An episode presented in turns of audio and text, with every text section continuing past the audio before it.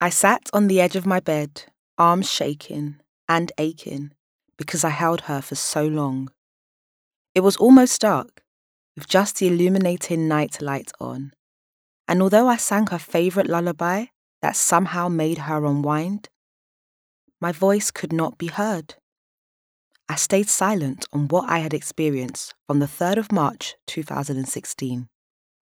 My treatment, the expectations, my perinatal mind being dismissed. I was unable to hear and be heard by all the other black mothers who, like me, had embarked on their journey into motherhood. Born and raised in South London, I watched my Nigerian mother do absolutely everything for me and my three sisters.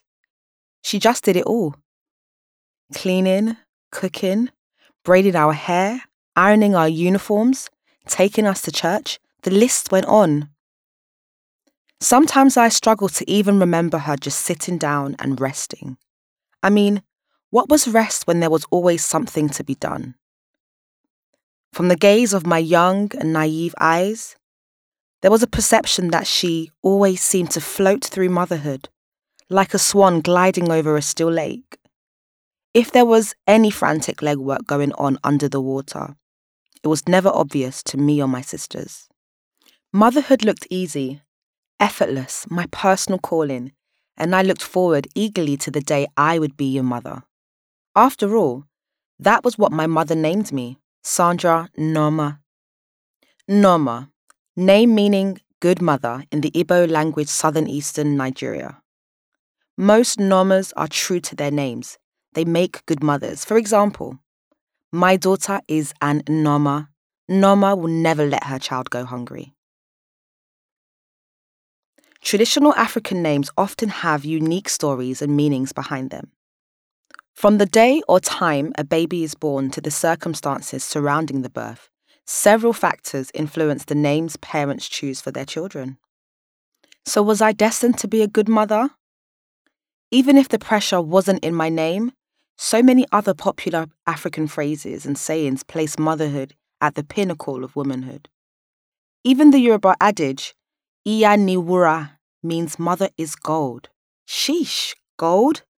Gold is the best known precious metal for many reasons, but the most noteworthy is its sturdy links to global economies throughout history.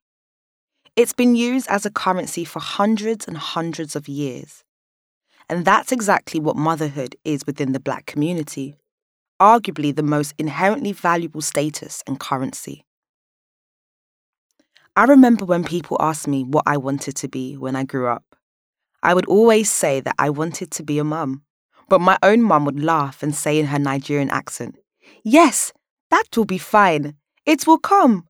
But in the meantime, you need to have a career too. Whenever I saw a woman walking down the road pushing a buggy, I would think that this is a person who is the most graceful and beautiful of human beings who is almost elevated to sainthood just by virtue of the fact that she's a mother. Ironically, looking back now, I can see that this was a very unrealistic and even a toxic view.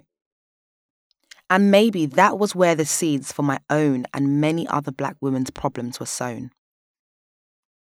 My mum wasn't the only woman I looked up to as a child.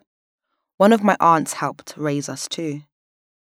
She was a nurse who worked long hours caring for others on a daily basis. She helped my mom and formed part of our immediate community. She even frequently watched us when my mom needed to run errands and often dropped me off to nursery while my mum took my older sister to school. Alongside my mother, my aunt bought us gifts and treats, sweets and new clothes. These are my daughters, she'd say proudly to anyone who came across us. I adored being seen as my aunt's child. I was, wasn't I? She didn't literally give birth to us, but she was every bit as important as my own mum, and we had formed that bond that was hard to shake. When she passed away when I was 21, my world came crashing down. I grieved achingly for her, as I would any loved parent.